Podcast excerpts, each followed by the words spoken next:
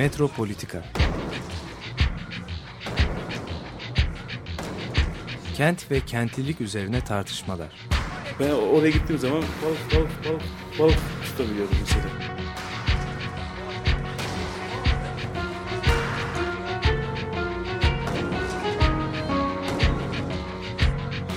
Hazırlayan ve sunanlar Aysim Türkmen ve Korhan Gümüş. Takusuyor yani. kolay kolay boşaltamadı. Yani elektrikçiler terk etmedi Perşembe Pazarı merkezini.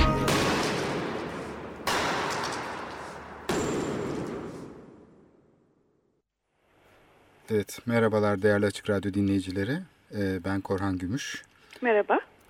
Bugün programa isterseniz bir takım haberlerle başlayalım. Aysim sen herhalde e, Londra Olimpiyatları ile ilgili bir e, şey yapacaksın. Evet, e, kapanan e, kapanmış olan Londra Olimpiyatları üzerine biraz daha konuşmak istiyorum. Biraz iki hafta önce başlamıştık konuşmaya Evet, ama e, bayağı bir daha nokta var konuşmamızı gerektiren ve kapanmasıyla ilgili de belki düşünmemizi gerektiren unsurları var. E, belki programın e, son bölümünde bunlara değineceğiz. evet. Bugün de istersen İstanbul'da olup bitenlere şöyle bir bakalım. Benim aklıma hemen şu geldi. Taksim projesiyle ilgili önemli bir gelişme var. Ee, 11 firma ihale dokümanı aldı ve 23 Ağustos'ta tekliflerini yapmış olacaklar ve ihale süreci böylece başlamış olacak. Dolayısıyla bu e, şey e, Cumhuriyet Caddesi yani Taksim Meydanı'na e, şeyden Harbiye'den gelen ve Tarlabaşı Bulvarı olarak devam eden ana cadde yer altına alınacak. Bununla ilgili e, ihale e, gerçekleşmiş oluyor. Plan kararı biliyorsun aslında birçok yerde dalış tüneli içeriyor. Yani Gümüş Suyu'nda, Ayaspaşa'da, Mete Caddesi'nde, Sıra Sahibiler'de. Ama bu şimdi birinci etap olarak adlandırılıyor ve e, ana caddeyi içeriyor. Bunun özelliği nedir? Yani bence ilk önce belki bunu konuşalım. Yani bu tünel yapılırsa e, şeyde e, Taksim Meydanı'nda artık o toplu gösteriler yapılamayacak. Yani bu onun ilanı mı olarak kabul edilmeli acaba? Bir şekilde bu ihale ilanı aslında 1 Mayıs gösterileri de dahil olmak üzere e, Taksim Meydanı'na artık e, toplu girişlerin olamayacağını gösteren bir e, proje üzerinden. Deklarasyon gibi. Evet yani bunun kimse farkında değil mi bilmiyorum ama e, şey bu projenin yapılmasıyla birlikte e, tabii yanına bir de kışla yapılacak. E, bu dalış tünelinin iki tarafında kalan iki buçuk metrelik kaldırımlardan ya da iki metrelik kaldırımlardan artık toplu olarak meydana giriş yapılamayacak. Çünkü tam cadde kullanılıyor biliyorsun bu tip törenlerde kortejler gelirken 1 Mayıs'ta e, burası bir uçurumla nihayetlenecek. Çünkü dalış tünelinin üstünde 11 metrelik bir kesinti olacak. Dolayısıyla son 1 Mayıs'ın 2012 yılında gerçekleşmiş olduğunu söyleyeceğiz. Tarihe bu şekilde bir kayıt geçmiş olacağız. Eğer bu proje gerçekleşirse. Bilmiyorum e, o tarih geldiğinde yani 2013 1 Mayıs'ı geldiğinde bugüne kadar çok tartışılan bir konuydu bu. 1 Mayıs'ların Taksim'de yapılması. Bu defa daha soğuk bir şekilde. Ya kusura bakmayın ama bu mümkün değil. Çünkü buradaki meydan artık toplu gösteriler için kullanılabilir değil mi diyecekler acaba? Onu çok merak ediyorum. Çünkü biliyorsun epey bir tartışma yaratan konuydu. 1 Mayıs'ların Taksim'de kutlanması. Ee, böylece bu gelenek e, bir şekilde teknik nedenlerle yani isteyerek değil sanki teknik nedenlerle 1 Mayıs'lar işte toplu gösteriler artık Taksim'de yer alamayacak mı Tam şeyi hatırlatıyor bu aslında. Ee, Osman'ın, Haussmann'ın e, Paris düzenlemesiyle nasıl e, Paris'teki ayaklanmaları önlediği ve e, bunu yani bir şehircilik düzenlemesiyle e, yok ettiği aslında hani var olan bütün sosyal gerilimi bir anda e, darmadağın etmesi akla, akla getiriyor gerçekten. Hayır bu tip tartışmalar biliyorsun hani 1 Mayıs'ta Taksim'de yapılmasına valilik izin verecek mi vermeyecek mi? Daha doğrusu tabii vali kendi başına bu kararı Artık vermiyor. işte, e, Hükümete e, danışıyor. dalış tünelleri izin vermeyecekler. Bu sefer artık yani böyle bir tartışma olmayacak. De facto yani böyle biraz zorla e, ne yapalım? Yani proje artık buna imkan tanımadı. Peki bir şey soracağım. E, metro çıkışı olacak herhalde değil mi meydana gene de? E tabi metro çıkışları olacak. olması O gerekir. metrolardan insanlar ama hani şey gelemeyecek, yürüyerek Hayır, bir kere gelecek. oraya bu kadar gelecek belki. bu kadar insan toplandığı takdirde boşalması Evet. mümkün değil. Yani farz edelim ki orada insanlar yavaş yavaş toplandı. Ama bütün meydanın e, caddelerle olan ilişkisinde birer uçurum yer alacak. Özellikle de şu anda ana cadde yani Tarlabaşı Bulvarı ve Cumhuriyet Caddesi meydanın atar damarları. Yani meydanı bir kalp gibi kabul edersek bunlar ana damarlar. Eğer bunlar tıkanırsa yani bunların ucunda uçurum olursa dalış tünelleri nedeniyle çok açık ki e, bu bir meydan okuma aslında. Yani vali mesela şöyle bir karar alsa 1 Mayıs 2012'de e, 1 Mayıs'ı burada yaptırmıyoruz dese kıyamet kopacaktı değil mi? Korsan gösteriler şunlar bunlar. Ama bu projeye dair bir şey adım atıldığında böyle bir kıyamet kopmuyor. Çünkü bu bir ulaşım projesi sonuçta. Yayalaştırmayı bir sürü plancı, şehir plancısı da zaten e, destek veriyor. Evet yayalaştırma şeklinde anlatılıyor bu mesele ama e, çok büyük yarıklar açtığı için yani caddeleri yarığa dönüştürdüğü için aslında e, kentsel topografyada çok büyük bir değişiklik içeriyor. Ben koruma kurulunun bu projeye izin vermesini bir skandal olarak değerlendiriyorum. Çünkü burası sit alanı. Sit alanı da sadece binalardan ibaret değil elbette. Yani Gümüşsuyu Caddesi'ni mesela hiç dikkate almadık koruma kurulu. Oysa ki kentin en önemli e, şeylerinden biri. Yani Bist alanındaki e, caddenin e, dikkate alınmaması, sadece binalara bakılması son derece e, şey geliyor, komik geliyor bana. Ya da Taksim gezisinin içindeki ağaçları mesela gündeme getiriyorlar ve bunlar doğal varlık olduğu için Çevre ve Şehircilik Bakanlığı'nı ilgilendiriyor diyor koruma kurulu. Bu da çok e, komik. Yani malzemeye göre kültür varlıklarının sınıflandırılması olur mu? Burada çok önemli bir kentsel tasarım var. E, kışladan çok daha önemli. E, zaten olmayan bir yapıyı tescil ederek koruma kurulu bir gaf yapmış oldu. Yani olan bir yapı tescil edilebilir. Olmayan bir yapının nesini tescil ettiler onu da anlayamadık.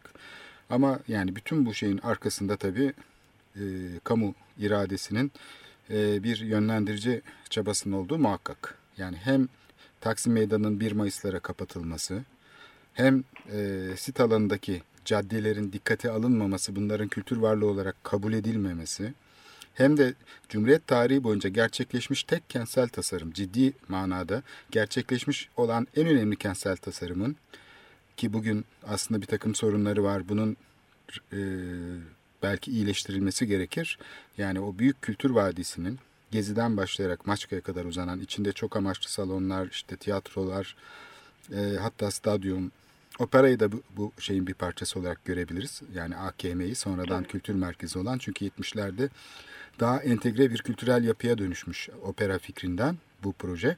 Dolayısıyla bütünüyle hatta belki Taksim çevresinde yer alan diğer yapıları da Maksemi mesela sergi salonu olarak kullanılan hatta Ayatriyada'yı hatta e, Emek Sineması'na kadar yani bütün bu bölgenin aslında yönetiminde e, bu kamu mekanlarının yönetiminde e, yeni bir yaklaşım getirmek mümkünken inşaat e, süreci başlatılarak aslında bu düşünme süreci ihmal ediliyor ve hatta bir şekilde yani, bastırılmış yani oluyor. belki şey bile e, o anlamda hani sen anlattıkça gitgide e, bende şey oluşuyor. İhmal değil çok ciddi bir şekilde hani burada var olan hem bir politiklik hem de bir kültürel e, hareket var. Çok ciddi bir hareket var. Yani belki de Türkiye'nin en önemli belki de değil en Türkiye'nin en önemli kültürel e, nodül noktasından bahsediyoruz. Evet. E, burayı aslında tamamen dağıtan, e, var olan hem e, tarihi hem de e, 90'lardan sonra oluşmuş olan e, yeni ivmeyi tamamen yok eden e, çok e, aslında bunu amaçlayan bir girişim bu. bu. Hani gözüküyor da bir yandan da. Evet yani tahrip etme amaçlı sanki değil mi? Yani Cumhuriyet döneminde yapılmış bir düzenlemenin aslında tahrip edilmesi gibi bir hem şey. Hem Cumhuriyet dönemi hem de 90'larla oluşan o şeyi de bence bir e, hani bir biraz o e, İstiklal Caddesi Beyoğlu'nda oluşmuş olan o kültürel e, hareketlenme de e, çok da hoşa gitmeyen bir şey belki de.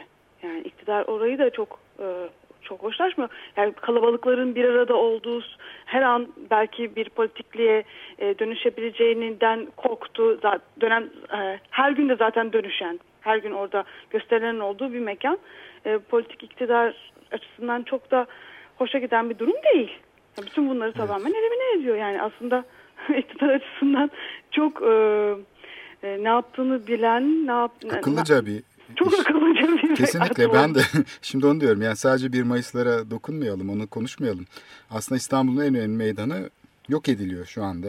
En önemli politik ve kültürel e, aktivitesi, e, aktif olduğu alan, mekan yok ediliyor. Evet bu meydana giriş çıkışlar çünkü o kadar daralıyor ki tamam içeride bir boş boşluk olabilir meydanın ortasında ama bu e, giriş ve çıkışların tamamen denetimli olduğu adeta arama şeylerinden geçer gibi 2 metrelik 3 metrelik kaldırımlardan meydana ulaşılacak artık. Yani caddeler kullanılamayacak. Ve Dolayısıyla toplu gösteriler olamayacak. Çok rahat konulabilecek. Evet. Ee, bu çok e, ciddi bir şey tabii. Meydan okuma. Çünkü aynı zamanda yani Cumhuriyet aslında bir kültür programı burada gerçekleştirmiş iste- gerçekleştirmek istemiş. Bu sürekli engellenmiş bir bakıma. Yani e, kamusal şeyi içeriği aslında boşalmış. Çünkü bugün bir köşesinde işte çevik kuvvet, jilet telli böyle şeylerle e, bütün girişini işgal etmiş durumda Gezi'nin. Öbür tarafında zaten Hilton kapamış durumda. Tıkaç gibi. Oysa ki meclis kararında, belediye meclis kararında bahçesinin yaya erişimine açık olması şartı var. Ondan sonra İstanbul Kongre Merkezi inşa edilmiş. E, Muhsin Ertuğrul'un olduğu bölge ile Lütfi Kırdar arasına ve burası devasa bir beton platforma dönüşmüş. Yok yere dönüşmüş. Boş yere dünyanın parası harcanmış ve kullanılmıyor. Ee, ve Lütfi Kırdar. Tabii bu da kullanılamıyor aslında. Şimdi ben burada çok e, tuhafıma giden şey şu. Kültür kuruluşları Lütfi Kırdar'ı kiralıyorlar. Mesela İstanbul Festivali'nin açılışı burada yapılıyor. Ya da başka etkinlikler. Ama yönetimine katılmıyorlar. Yani burada e, ticari bir kuruluş gibi kentin kamu hayatına katılıyorlar. İKSV olsun, diğer kullanıcılar olsun. Yani bu da çok e, bana komik geliyor. Çünkü dünyadaki eğilim tam tersine e, bu tip e, şeyleri içeri almak. Yani yönetimi daha net bir şekilde paylaşmak. Ve diğer taraftan e, şey de düşünüyorum. Şimdi Tarlabaşı da tamamen soylulaştırılıyor. Yani Evet. bütün e, resme bakarsak 360 panorama yaparsak şu anda e, İstiklal Caddesi'nde Demirören tarzı alışveriş merkezlerinin artacağına eminiz. Yani e, inanılmaz bir yani bütün çevresel olarak bir soylulaşma olacak zaten. Evet, kamusal alanın hakkından muhtenalaşma ya da soyulaşma gelecek gibi gözüküyor. Yani bunlar özelleşirse bu alanlar o zaman mesela kışlanın içine ancak hani şey yapanlar girebilecek. Orada bir şey tüketmek için ya da oradaki kafelerde oturmak için. Öyle gibi gözüküyor. Belki Beltura verirler işletmesine. Ee, kışlada geçen hafta konuşuyorduk. Ee, 300 dükkan falan en azından herhalde bekleniyor. Bunların hepsi e, daha hoş e, ş- şekilde tüketmemizi sağlayacak güzel güzel dükkanlar, kafeler olacak herhalde. E, e, herhalde AKM'nin de e, e, şu anda olan yapısı değişecek. Onu da bekliyoruz büyük ihtimalle. Evet, Dolayısıyla Bakanı bütün o şey yani var olan Hı. şey yeni baştan şekilleniyor. Tamamen aslında e, tüketime yönelik tüketebileceğin derecede var olabileceğin ve yani ve orta veya üst sınıf olarak var olabileceğin mekan oluşmaya başlıyor. Şu anda alt orta, alt sınıf, orta sınıf, üst sınıf iç içe olan bir mekanken aslında bütün şey sınıfsal yapısını da değiştiriyorsun. Evet, burada tabii nasıl bir gelecek bekliyor İstanbul'u diye düşünürsek e, tam yani taşları yerine koyduğumuzda ortaya çıkacak görüntü adeta bir şey, e, bir toplu konut sitesinin kent merkezine taşınması gibi. Onun içindeki sosyal tesisler gibi yer alacak belki. Bu e, kamusal alandaki sinemalar, alışveriş merkezleri vesaire. İstanbul'un kendisi bir şeye dönüşecek. Toplu e, konut sitesine ve buraya ancak işte belli kesimler girebilecek. Çünkü tarlabaşı eğer özelleşirse mutlaka etrafında güvenlik şeyleri olacak. Yani o geçişler bugün talimhanede zaten görüyoruz. Aslında sokaklar kısmen kapalı. Yani orada güvenlikler var çünkü. Bunun daha büyük ölçekte olduğunu düşünelim. Dolapdere tarafından olsun, işte Tarlabaşı'nın diğer bölümlerinden olsun. Bu yeni yapılacak olan siteye girişler mutlaka kontrollü olacaktır. Yoksa Yani altına, garajına, marajına gelir insanlar yatarlar, matarlar değil mi? Evsizler gider barınır orada. Altı çünkü garaj olacak. Kaç kat garaj var altında tarlabaşı konutlarının ya da ne diyelim tarlabaşı rezidanslarının. Rezidans olacak herhalde. Ve bana ilginç gelen şeylerden biri işte Kültür Bakanı burada anlaşma yaptı Güler Sabancı ile. Biraz da Başbakan'a haber vermeden yaptı galiba. O yüzden biraz da Başbakan alındı galiba ama diğer taraftan da Kültür Bakanı sık sık şey söylüyor. Yani inşallah özel sektörle yap işlet devret yapacağız diyor birçok şeyi. Yap işlet devret deyince hani tabii ki şirketlerden hizmet alabilir e, kültür kurumları ama bunu e, yönetimini aslında özel sektöre vereceğini söylüyor birçok kurumun.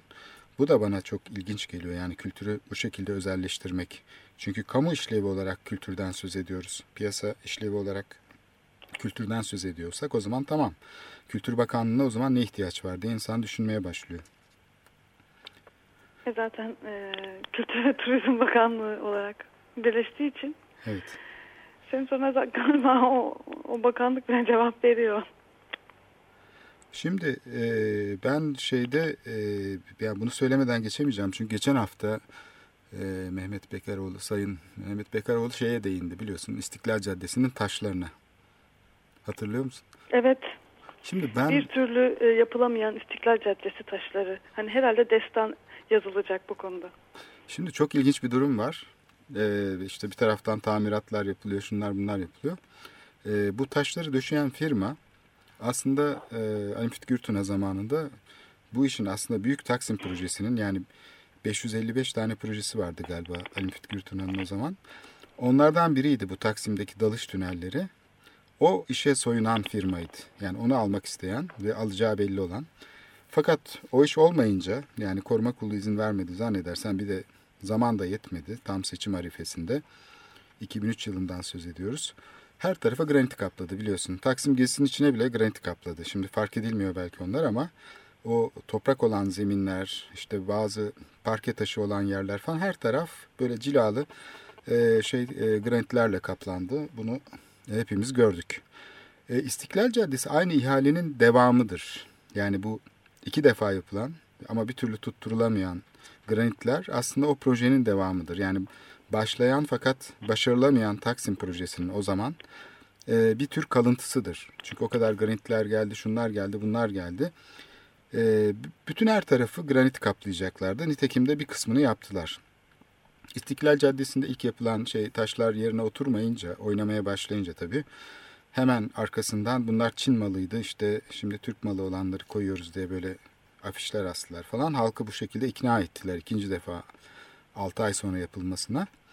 E, tabii şimdi e, Çin malı olanlarla e, Türk malı olanlar arasında yani proje açısından bir fark olmadığı için aslında projesiz yapıldı bu iş. Sadece bir kaplama işi olarak hiç kesitler, mesitler incelenmeden, hele ara sokaklar hiç bakılmadan, eğimine bile bakılmadı. Hala daha bir projede yok değil mi? Hala yok. bir Fakat enkaz olmadı haline geldi. E, ben şimdi şeyi uyarmak istiyorum aslında belediyeyi. Çünkü birkaç kere e, sahiden baktım. Korkunç bir vaziyet var. Taşlar eskiden yerinden oynuyordu değil mi? Böyle e, terazi gibi yerinde sallanıyordu. Hatta e, yağmurda falan e, yağmur geçtikten sonra özellikle basınca böyle sular fışkırıyor. Evet böyle yürürken yandakine şöyle şey yaptığın zaman çamur atabiliyordun. Yani çamur at izi kalsın diye. Üstüne bastığını taşın yan taraftaki yürüyen insanları çamurla e, şey yapıyordu. Arabalar geçerken de herkes kaçışıyordu. Çünkü çamurlar sıçrıyordu taşlardan. Şimdi daha korkunç bir şey var. Bu taşlar artık yerinde oynamaktan vazgeçmişler. İş o kadar vahim bir duruma geldi ki taşlar neredeyse 20-30 santim kalkmış durumda. Bazı köşelerde araba bile takla atabilir. Taşların kalkma şeyleri altı gözüküyor taşların. Yani o kadar enteresan bir bozulma var ki e, ben yetkilileri uyarmak istiyorum. Çünkü birkaç kere tanık oldum. Buradan hızlı arabalar geçiyor. Farkında değiller. O taşların e, yerinden çıkmış olduğunun. Ve maazallah yani bir taş fırlasa birisi ölebilir. O kadar tehlikeli o taşlar çünkü araba geçerken çarpıyor o taşa. Çarpınca tabii o hızla e, hele büyük bir arabaysa taşı fırlatıyor. Fırlattığı zaman da birisinin ayağını kırabilir. Daha kötü şeyler de olabilir.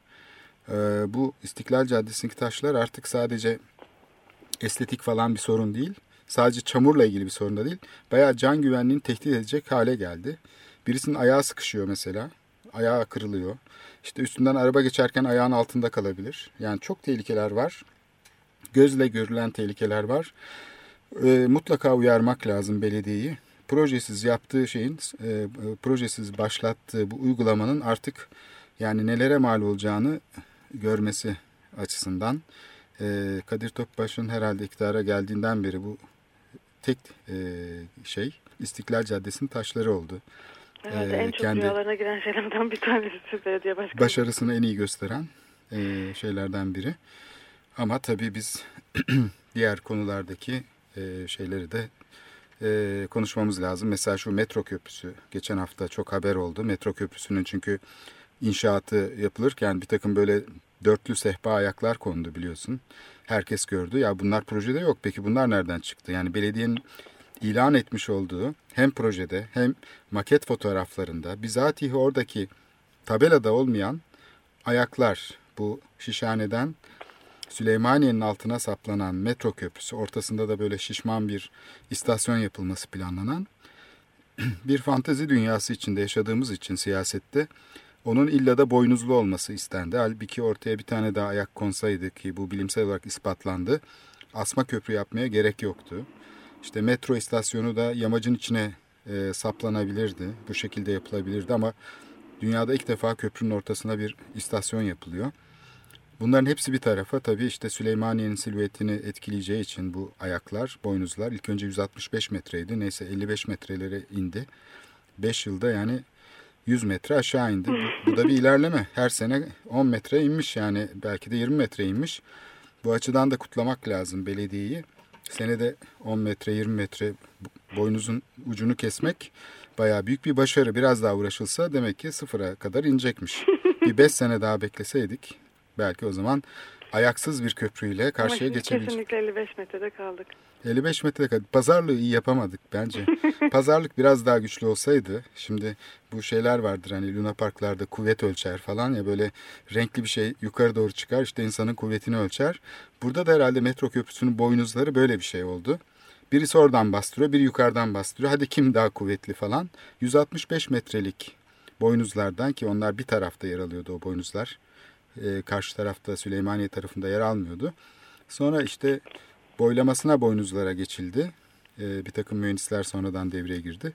Ve hiç olmazsa bir 55-65 metre civarında galiba şu sıralarda e, boynuz yapılıyor. Fakat UNESCO ile de bu arada epey bir tartışma konusu oldu. Çünkü e, Dünya Miras Listesi'ndeki yerlerin hiç, e, çok yakınında etkileme alanında bulunan bir köprüden söz ediyoruz. Başka bir tasarım olamaz mıydı? Mutlaka olabilirdi ama artık çok geç. Başta belki bunların tartışılması gerekiyordu. Ne yazık ki her konuda olduğu gibi bu metro köprüsünü ele almak isteyen insanlara işte siz metroya mı karşısınız, köprüye mi karşısınız? Sahiden belki bazıları da köprüye karşıydılar. Öyle de anlaşıldı. Aynı Taksim'deki kışla meselesi gibi burada asıl proje yönetim sorununa işaret edilemedi. Halbuki bu proje doğrusu yönetilebilirdi ve metro çalışacak şekilde 5 sene önce de proje tamamlanmış olabilirdi. Ama bu inatlaşma yüzünden de bir parça e, bu şekilde gizli kapaklı ilişkiler içinde proje geliştirildi. İstersen yani Bir iyi haber verelim istersen. hı, nedir o? Metro açılıyor, açıldı. Ha Kadıköy Kartal evet. Bu sayeden iyi mi kötü mü diye şey yapmayalım. Biz hep böyle konuların bir o tarafından bir tarafından ele alıyoruz ama Kadıköy Kartal metrosu ki şimdilik 22 kilometre boyu. Cumhuriyet tarihinin en büyük metro şeyiymiş, projesiymiş. Ee, ben geçen hafta yani çok önemli bir şeye daha imza attı Büyükşehir Belediyesi. Türkiye'de basın tarihinde ilk defa bütün gazetelerin ön sayfasını dikey olarak yarısını kullandı. Hem iç sayfalarını hem arka sayfasını tam sayfa olarak kullandığı gibi Reklam olarak değil mi? reklam olarak ön sayfaya şimdi gazeteleri o gün ele aldığımızda açılıştan bir gün önce gazetelerin hepsinin küçüldüğünü fark ettik. Hele biraz tabloid boyuta yakın olan gazetelerde bu daha vahim hale geldi. Habertürk falan gibi. Ama Hürriyet falan da öyle. Ön sayfada haber koyacak yer kalmadı çünkü reklam. Bu ilk defa oluyor Türkiye'de basın tarihinde. Ön sayfanın yarısını reklam için kullanmak. Radikal biraz e, küçük olduğu için sayfası onu da küçültmüş. Radikal'de çok fark edilmedi bu ama bütün gazetelerde yani büyük gazetelerde falan e, ön sayfadan reklam ve tabii arka sayfa yani herhalde büyük bir bütçe ayrılmış bu işe. Şöyle böyle herhalde e, belki de hani Atatürk Kültür Merkezi'nin renovasyonu için harcanacak para kadar sadece bu reklamlara para ayrıldığını tahmin edebiliriz. Eğer başka tür bir ilişkileri yoksa basınla belediyenin. E, bu çok ilginç bir e, şey e, süreç. Çünkü niye?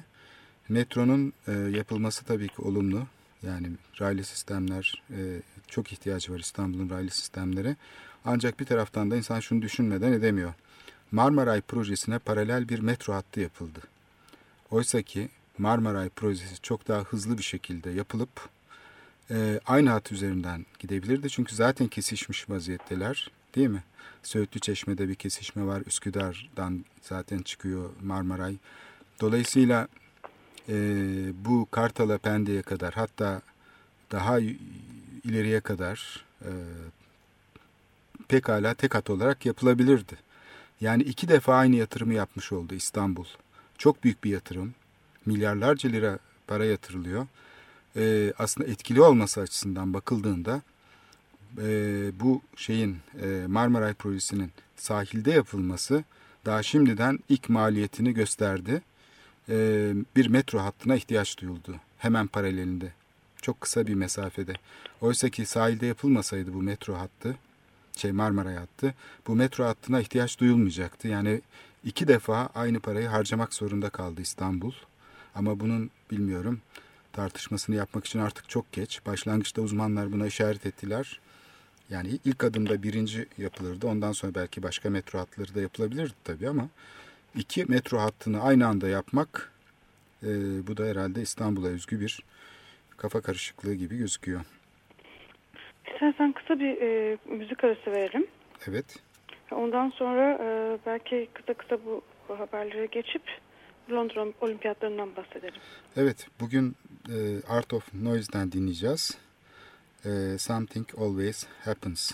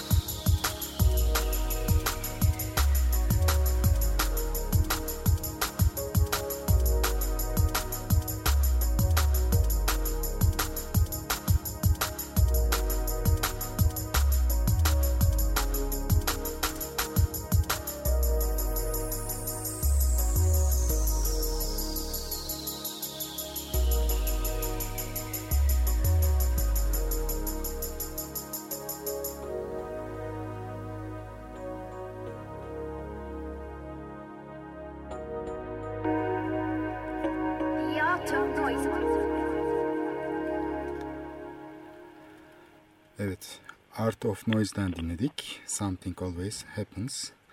Aysim, e, bu şeyleri, haberleri geçtikten sonra e, sen e, Londra Olimpiyatları ile ilgili zannedersem epey bir e, şey yaptın. E, evet, e, aslında bu hafta e, e Londra'dan gelen e, bazı e, e-mail'lar üzerinden biraz daha bakma fırsatım da oldu.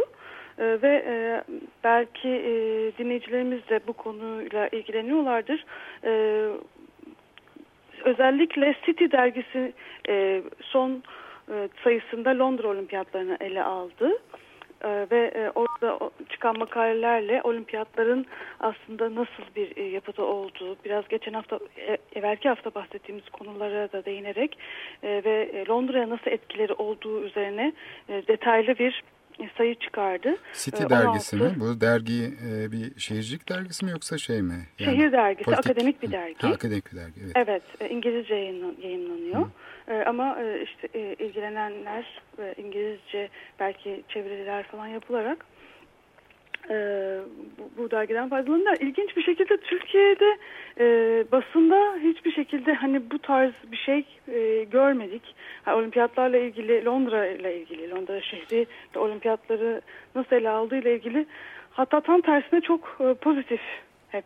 E, bakın ne kadar güzel oldu. Bir de yerel oldu. şeyden izledik yani kim madalya aldı falan işte yani Türkiye'den kimlere işte madalya Aynen. Yani bunun dışında bir dert yoktu zaten.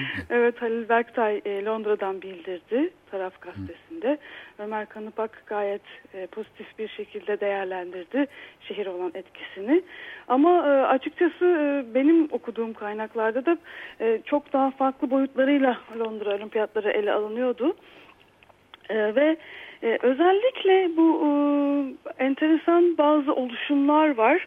Ee, e, mesela Olimpiyat Karşıtı Network diye bir oluşum var. Ee, bu hani o, bu e, insan bu network'ün web sitesinde hakikaten farklı e, bir bakış açısı görebiliyorsunuz. Ee, Games Monitor diye bir başka e, oyunların takipçisi, oyunların monitörü diye bir başka grup var. Hatta onları da www.gamesmonitor.org.uk UK e, adresinden takip edebilirsiniz. E, burada Doğu Londra'daki aktivistler, e, araştırmacılar, olimpiyatlara karşı çıkan e, özellikle Doğu Londralılar, e, bazı gazeteciler bir network oluşturmuş ve e, aslında 11 seneden beri belki daha bile uzun seneden beri bu Londra'da olacak olimpiyatları takip ediyorlar, e, etkilerini izliyorlar, oluşmuş olan etkilerini izliyorlar ve olimpiyatlardan sonra yani bitişten sonra e, neler, ne gibi etkiler kalacak, ne gibi sonuçlar doğuracak bunlara bakıyorlar. E, yani aslında çok e, enteresan, e, çok önemli bir oluşum bu. E, şimdi e, hani beni çok e, e, e, ilgimi çeken kısmı benim çok ilgimi çeken kısmı şu oldu. Mesela bunlarla ilgili hiçbir haber çıkmadı. Sadece Türk basınında da değil. Ben hani ekonomist ne bileyim işte BBC dünya basını e, işte Alman şeylere de falan baktığımda da hani hiçbir şekilde bu bu tarz oluşumlarla ilgili bir haber, bir e, tartışma ortamı görmedim öncesinde başladığına göre 11 sene önce başlamış olduğuna göre belki aslında, daha fazla 12 belki sene. daha fazla değil mi? Çünkü karar alındıktan sonra oluyor bu. Hatta karar alınmadan önce karar alınmasın diye yani Londra mı Paris mi e, tartışılırken aman Paris olsun Londra olmasın diye başlamış olan e, bir No Londra 2012 diye bir grup var. Bu, bu grup Games Monitor'a dönüşüyor. Dolayısıyla belki 12-13 senelik bir oluşumdan bahsediyoruz. Ama bunlarla yani bu oluşumlarla ilgili bu benim sadece gördüğüm başka oluşumlarda olduğuna eminim. Hiçbir şey, hiçbir e, yani basında yansımış bir şey görmedik. Evet. Türkiye'de de böyle bir şey yok. Yani İstanbul'da mesela e, defalarca İstanbul'da böyle bir e, şey var. Değil mi? Uzun zamandır başlayan girişim var. Bu girişimin şeyi içinde milli komiteler vesaireler kuruluyor ama e, şey ses duyulmuyor. Çatlak ses yok. E, olimpiyatla ilgili hiçbir negatif hiçbir eleştirel bakış açısının oluştuğunu e, ben e, şu ana kadar Türkiye'de görmedim. Ancak bana çok ilginç gelen e, Korhan, yani mesela Türkiye'de yani İstanbul'da bu olimpiyatlar olsaydı ve böyle oluşumlar olsaydı ben eminim bir BBC muhabiri bununla ilgili haber yapardı. Öyle değil mi? Evet dayak yerlerdi çünkü ilk başta o dayak haber olurdu belki çünkü polis dayağı Evet. olurdu bir şey olurdu yani protesto gösterisi sırasında mutlaka. Ee, hani bu geçen evvelki hafta da bahsettiğimiz çok ciddi bir sansür var ama İngiltere'de. Yani e, anti olimpiyat e, gözükmek, bununla ilgili herhangi bir şey söylemek, söylemeye kalkışmak bile çok ciddi bir şekilde e, neredeyse toplum tarafından dışlanıyor, e, sabote ediliyor. Yani böyle hani sakın ha bu yapılmayacak. BBC işte e, daha önce de bahsetmiştim. E, e, canlı yayında baş, e, belediye başkanına gelen soruları sansürlemiş. Yani eğer negatif bir soru sorarsanız direkt yayını keseceğiz diye e, orada bulunan e, e, oturuma katılanları uyarmış mesela. Ama yani bu eğer İstanbul Olimpiyatları mesela Çin'deki olimpiyatlarla ilgili ne kadar çok fazla aslında negatif haber çıkmıştı. Tabii Çin'deki olimpiyatlarda yapılan e, evsizleştirme e, e, durumu çok ağırdı. Ama Londra'daki de az değil. Yani Londra'da da bayağı ciddi bir e, durum var. Londra'da e, yani bu e, isyanlarla bağlantılı Doğu Londra'da geçen yaz yaşana, yaşanılan isyanlarla bağlantılı olimpiyat e, oy- oyunları. Bunlarla ilgili hiçbir haber çıkmıyor. Hiçbir negatif e, şey e, basına yansımıyor. Siyaset üstü bir konu çünkü. Aynen. Çünkü reklam Aynen öyle. pastasından herkes pay almak istiyor. E, burada bu konu ortak bir mesele. Eğer olimpiyatlara çok karşıysan yani işte sen de katılırsın olimpiyatlara rakibini yenersin. Yani bunun içinde mücadele olabilir ama olimpiyatın dışında şey olmaz. Yani bu milli bir mesele. Her ülke kendisi temsil ediliyor zaten. O da bana tuhaf geliyor. Yani bu e, çok 19. yüzyıl şeyinden kalma neoklasik bir model yani kültür gibi sporun da böyle ülke bazında temsil edilmesi bana biraz tuhaf geliyor. Tam da bu noktada hani bu, bu model aslında yeni tarz e, neo, neoliberal ekonominin en önemli mihenk taşlarından bir tanesi haline getiriliyor. 19. yüzyıla dönüş mü? E, bu, bu yani aslında bir sürü şeyde e, bu neoliberal modelde belki 19. yüzyıl modelleri yepyeni bir şekilde harmanlanıp tekrardan oluşturuluyor. E, bu bahsettiğim sansürün e, hani bir örneğini vermek gerekirse mesela olimpiyat inşaatlarını çekmek isteyen bir belgeselci tutuklanıyor ve e, 8 günlüğüne hapse atılıyor. E, kefaret e, ödemek istiyor ama e, kefaret şartlarından e, bir tanesi e, olimpiyat bölgesine yaklaşmamak. Yani yakınlarına gidemiyor bir daha. Yani fotoğraflaması engelleniyor o kadar. evet. E, bu çok ilginç çünkü gösterinin e, şeyini engelleyecek yani ufacık bir çizik bile istemiyorlar. Karizmanın üstünde böyle ufacık bir çizgi olmasını bile istemiyorlar. Her şey mükemmel yapıldı demek için herhalde. Değil mi? Çünkü Ee, çok büyük evet. para, para harcanıyor. Çok büyük bütçeler var. Yani burada o kadar e, kritik bir durum var ki yani çok hassas bir durum. Çok az. Yapılan yatırımın karşılığını alabilmek için yani kamuoyundan bir çatlak ses falan çıksa yani bu şey batar yani sonunda olimpiyat getirisi falan şeyi e, elde edilemez. Şimdi ama şimdi zaten belki de çelişki oradaki zaten nasıl bir getiri bu? Yani bu kazançlı bir getiri mi? Özellikle İngiltere şu anda hani ekonomisinin e, şaha kalktığı bir noktada değil. Tam tersine çok zor bir durumda. İşte onun için Ee, belki çok de ciddi bir işsizlik söz konusu. Yani e, çok ciddi bir finansal kriz yaşandı ve hani bir anlamda e, bu Londra Olimpiyatlarının ekonomik bir getirisi e, çok tartışılır. Zaten yavaş yavaş bununla ilgili haberler çıkmaya başladı. Turizmi bile baltalamış durumda. Hani bırak her şeyi. En önemli kaynağı Londra'nın turizm. Turizm bile baltalanmış durumda. Dolayısıyla aslında hani en yani e, bir bir başlasa sel gibi gelecek olan e, eleştiriler baştan çok net bir şekilde kesiliyor. Evet burada belki bir benzerlik kurmak için ben e, su kongresi dolayısıyla mesela Sütüce'deki kompleksin bitirilmesini NATO ve e, IMF şeyleri için işte toplantıları için Kültür Vadisi'nin içindeki büyük devasa bir alanın hızla inşa edilmesi yani bu kongre merkezinin yapılması. Hatta Spor ve Sergi Sarayı'nın 96 yılındaki Habitat Kongresi için bir kongre merkezine dönüşmesi. Bunlar da aslında paldır küldür yapıldığı için yani bugün aslında İstanbul bu tip etkinlikleri nasıl yönettiği hakkında bir fikir veriyor bize. Çünkü e, aslında hiçbir hazırlık yok şey konusunda. Yani bu işi kente zarar vermeden yönetebilecek bir hazırlık yok. Ama ne koşulda olursa olsun hani kongre turizmi çok iyi bir şeydir ya da işte böyle büyük etkinlikler iyidir deyip ona ilişkin paldır küldür yatırımlar yapılıyor. Sonra da bu kadar büyük salonlar ne olacak? Kim işletecek? Kim yönetecek? Yani çok iyi kullanıldığını düşünmüyorum. Ben Sütlüce'deki bu kültür merkezi diye başlayan inşaat bir ara Avrupa'nın en büyük kültür merkezi olacak dendi biliyorsun. 20 sene sürdü inşaatı. Yani bir rekordur bu dünya tarihinde. Ama bir sene içinde bitirildi. Niye? Su kongresi gerçekleşecek diye.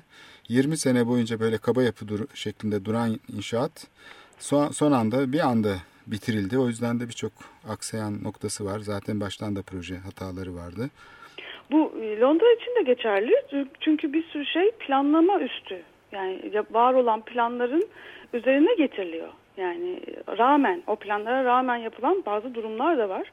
Bunlar da dile getiriliyor e, e, bahsettiğim e, web sitelerinde. E, ve senin dediğin gibi yani öyle bir şekilde bu e, çalışıyor ki politikalar üstü, politika üstü olarak e, bir yapılanma olduğu için tamamen ideolojik bir yapıda e, var olduğu için e, çok ciddi bir şekilde e, yaptırım gücüne sahip.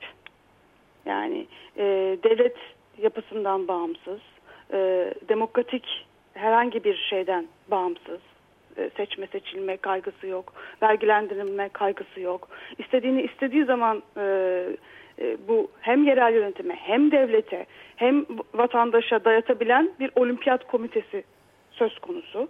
Öyle bir marka e, haline gelmiş gibi olimpiyat e, komitesi yani işte mesela bir atletizm stadyumu yapılıyor değil mi? O atletizm stadyumunun yanındaki e, alan e, atletlerin kalması gereken rezidans olarak 17 gün için kullanacak bir rezidans olarak yapılmak zorunda. Orada bir mahalle varsa o da oradan kaldırılabiliyor yani. Müthiş bir yaptırım gücü var. Yani eğer kazan, kazanırsak biz olimpiyatları e, yani hem devletin yaptırım gücü çok artacak. Yeni kanunlar çıkartabiliyor devletlerde. Ama olimpiyat komitesinin de devletlerin üstüne bir yaptırımı olabiliyor. Yani aslında mu muazzam antidemokratik bir süreç başlıyor olimpiyatlarla birlikte. Evet devlet bazı zararları mesela göze alabilir. Değil mi bir kültür yatırımı yaparken hatta bunu sürekli sübvanse edebilir. Ama olimpiyatların hassas dengesi aynı zamanda kent de bu işten ne kazanacak gibi böyle parasal bir şey varmış gibi hani bu işin sonunda bir pasta e, paylaşılıyormuş gibi. Ama bunun doğru düz bir analizi yapılıyor mu acaba? Yani kent sürdürülebilir bir gelişme sağlıyor mu bu tip etkinliklerle yani İstanbul'da gördüğümüz hiç de sürdürülebilir olmayan yatırımlar değil mi? E, yapılan stadyuma bakarsak mesela yani o stadyum e, ulaşılabilir bir yerde değil. Ondan sonra işte çevresiyle ilişkisi e, korkunç. E, diğer e, salonlar yani işte büyük toplantılar için yapılmış olan salonların hiçbiri şu anda etkin kullanılamıyor. Kullanıldığı zaman da zaten mesela konser için Sütlüce'yi kullananlar izleyicilerden gelen şikayetlerle karşılaşıyorlar. Yani bunu şey yaptığı zaman orada bir festival düzenleyen kuruluş izleyicilerin yani burada müzik festivalinin açılışı olur mu? Burası müzik salonu değil ki falan diyorlar. Bunlar hep e, şey oluyor yani göz ardı ediliyor. Çünkü e, daha sonra hiç kullanılmayacak yatırımlar ortaya çıkmış oluyor. E, korkarım yani, böyle. Mesela hani e, eğer bu hani bu kadar ekonomiye hizmet ediyor olmasa yani başka türlü bir ekonomiye yani bu neoliberal kapitalist dinamiklerin e, özel şirketlerin işte reklam sektörünün medyanın dinamiklerine bu kadar e, hizmet ediyor olmasa aslında bu böyle büyük bir etkinlik yerine e, bu, bu rakamların bu, bu, bu kadar büyük e, e, paraların aslında hani uzun vadeli spor programları e, yerel spor imkanlarını geliştirecek olanakların oluştuğu mekanlar yaratılarak e, bambaşka şekilde olabilir. Yani niye illa bir tane altın, üç tane bronz, e, 15 tane gümüş peşinde koşuluyor ki? Yani sonuçta 4-5 insanın e, böyle hani daha yükseğe, daha hızlıya, daha mükemmele erişmesi yerine daha çok insanın kullanabileceği spor imkanlarının olması düşünülmüyor. Yani hani bu olimpiyatlar görkemiyle, ihtişamıyla gözlerimizi boyuyor. Ben de bayılıyorum seyretmeye ama bir yandan da arka planını düşündüğümüz zaman yani e, hani toplam kaç kişi yani? Oraya gelen e, bütün dünyadan gelen sporcu sayısı 17 bin kişi. Yani bu hani bu, bu, bu ihtişam 17 bin kişi ve e, tamamen medyatik bir şekilde yaratılıyor. Halbuki bu bambaşka bir şekilde de düşünülebilir bu durumlar yani. Evet şimdi mesela kentteki e, spor e, alanlarının e, nasıl e, kentin şeyini geliştirdiğini, genç nüfusun işte spor yapma imkanlarını geliştirdiğini e, şeyle e, gözlemleyebiliriz. Yani önemli olan e, spor kulüpleri nereden e, beslenmiş, sporcular nereden çıkmış bunlara bakabiliriz. İstanbul'da bu yapılaşma e, şeyi yüzünden aslında bu alanlar giderek e, daraldı. E, artık spor yapacak yerler çok azaldı. Bir de salonlara dönüştü. Şimdi olimpiyat buna bir de şey ekiyor. Yani tamamen bunu bir salon şeyi gösterisi haline getirerek bir medyatik ortama taşıyarak aslında kentle ilişkisini bir bakıma da koparıyor. Yani niye o zaman Londra'da oluyor ki bu olimpiyat? Olan ilişkisini koparıyor. Niye Londra'da oluyor ki? Mesela hazır tesisler var başka şehirlerde. Hatta tek bir şehirde olması da şart değil ki. Yani birçok şehirde değil mi olabilir? Aynı yani anda olabilir. en iyi yüzme havuzu ve şey olan bir yer vardır. En iyi işte de diyelim ki atletizm pisti olan bir yer vardır. Dünyanın her tarafına yayılabilir. Mevcut tesisler sürekli kullanılabilir. Çünkü bu şey değil ki yani fiziksel bir olay değil ki artık bütün şey milyarlarca insan in- izlediğine göre bunun bir mekanda olması bana baya yani bu 19. yüzyıl e, fuarlarını hatırlatıyor. Yani işte şehrin içinde fiziki olarak gerçekleşmesi gerekiyor. Bu da- Zaten e, geçen evvelki hafta bahsetmiştik. Bu e, ilk olimpiyatlar 19. yüzyıl fuarlarının e, bir parçası olarak başlıyorlar. evet. E, Daha sonra o fuarlar e, önemlerini kaybediyor. Endüstri, e, ekonominin endüstriye bağımlılığı e, azaldıkça e, fuarlar önemini kaybediyor. Olimpiyatlar öne çıkmaya başlıyor. Özellikle 80-1984 Los Angeles olimpiyatlarıyla bu süreç başlıyor. Bu sefer şehirlerin gök, e, ihtişamını, markalaşmasını sağlayan e, tetik unsurlar haline geliyor olimpiyatlar. Evet. Ee, Bir nokta daha var. Ee, Bundan neredeyse hiç bahsetmedik. Özellikle Londra deyince aklımıza gelen en önemli şeylerden bir tanesi zaten olimpiyatlar bile olmadan güvenlik kameraları ve bütün şehrin güvenliğinin artık e, korkunç bir e, e, askeri e, gözlem altına alınması durumu var. Ee, yani herhalde dünyanın en e, o anlamda kameraların fazla olduğu en fazla güven güvenlik sisteminin e, e, var olduğu bir şehir Londra. Tabii olimpiyatlarla birlikte e, İkinci Dünya Savaşı'ndan beri olan en geniş askeri hareketla, hare- harekatlanma yaşanmış. Risk büyüdüğü için. Çünkü herkesin gözü orada tabii risk çok büyüyor. Bu e, açıdan bakıldığında da tabii bu gösteri alanı e, tabii müthiş bir güvenlik şeyi gerektiriyor. Afganistan'a gönderen askerden daha fazla. Neredeyse iki katına yakın asker şey e, birlik e, harekete geçiriliyor. Düşünebiliyor musun? Evet. Çok Şimdi ilginç. bunun tabii bir, bir sebebi şey e, Londra'nın e, açıklandığı gün yani 2001'de e, Londra e, artık 2012 yapacak dendiği günün ertesi günü sanırım bir terör olayının olması. Bu e, hani bu terör saldırısı e, yüzünden hani bütün bu e, güvenlik tedbirleri e, tamamen meşru gösteriliyor. E, Londralılarda da müthiş bir korku uyandırılıyor. E, bir korku şehri olarak. Hani aman teröre karşı bir şey yapmamız lazım. Bütün bu güvenlik tedbirleri çok hani doğallaştırılıyor. İkincisi tabii geçen sene olan e, Doğu Londra'da olan ayaklanmalar, e, bir sürü dükkanın yakılıp yıkılması, hani e, burada da e, hani tekrar böyle bir ayaklanma olmasın diye de bu güvenlik tedbirlerinin aşırı muazzam derecede e, aşırı bir hale getirilmesi söz konusu. Şimdi işin çok e, hani e, vahim tarafı Tamam hani 17 gün bu etki, güvenlik önlemleri alındı. 17 günde kalmıyor. Bir defa güvenlik kameraları konduğu zaman geri alınmıyor. O güvenlik kamera, kameraları orada kalmaya devam ediyor. Ee, Özlenen bir ki... ideal şehire kavuşuyor işte Londra. evet. Olimpiyat sayesinde bu dönüşümü geçirmiş oluyor. İstanbul'da geçirir büyük ihtimalle. Mutlaka yani kamerasız evet. olmaz evet. bir olimpiyat. Ee, üstüne üstlük şimdi sen de demin hani sadece olimpiyatlar değil bir sürü büyük etkinliklerin e, e, e, olduğu yerler artık büyük şehirler artık olimpiyatlara yapılmış olan bu tarz bir güvenlik anlayışı bütün bu büyük etkinliklere de uygulanan hali hazırda mevcut bir sistem haline getiriliyor. Evet şehrin belli bir yerleri kontrol altına alınıyor. Ee, normal, Askeri birlikler harekete geçiriliyor. Evet, şey akışı ortadan kalkıyor. Evet programın da sonuna geldik bu arada. Şey e, tabii bu, bu boyutuyla ilgili e, olimpiyatların konuşacak çok şey var. E, ama olimpiyatlar yalnız değil. Başka konular da var. Benzer şekilde kenti e, bu şekilde dönüştüren ya belki bu noktada son söz olarak hani olimpiyatlar aslında bitti ama şimdi belki de analizinin yapılması gerekiyor. Hem Londra için hem evet. aslında İstanbul için. Yani hem Atina'dan sonra ne oldu, Los Angeles'tan sonra ne oldu, Londra'dan sonra neler oluyor? Yani bunun iyi bir takibinin yapılıp buna göre İstanbul olimpiyatlarına hani belki aday olmak ya da aday olduğumuzda düşünülmesi gereken o kadar çok şey var ki. Yani olimpiyatlar bitti, aa bu konu evet e, önemliydi ama bitti diyemeyiz. Tam şimdi başlıyor. Evet bir etki analizinin yapılması zaten gerekiyor ama bunun tabii başka perspektiflerle de yapılması lazım. Sadece ekonomik getirisi açısından değil. Evet programın sonuna geldik. Ee, tekrar haftaya görüşmek üzere diyelim. Hoşçakalın. Hoşçakalın.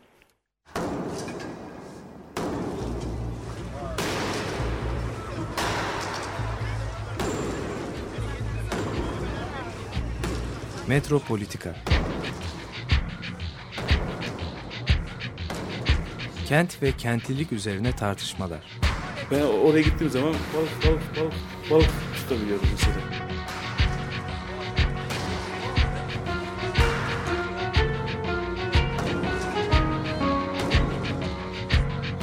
Hazırlayan ve sunanlar Aysim Türkmen ve Korhan Gümüş.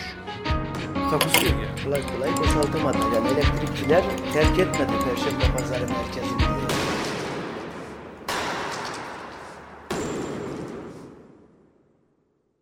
Açık Radyo program destekçisi olun. Bir veya daha fazla programa destek olmak için 212 alan koduyla 343 41 41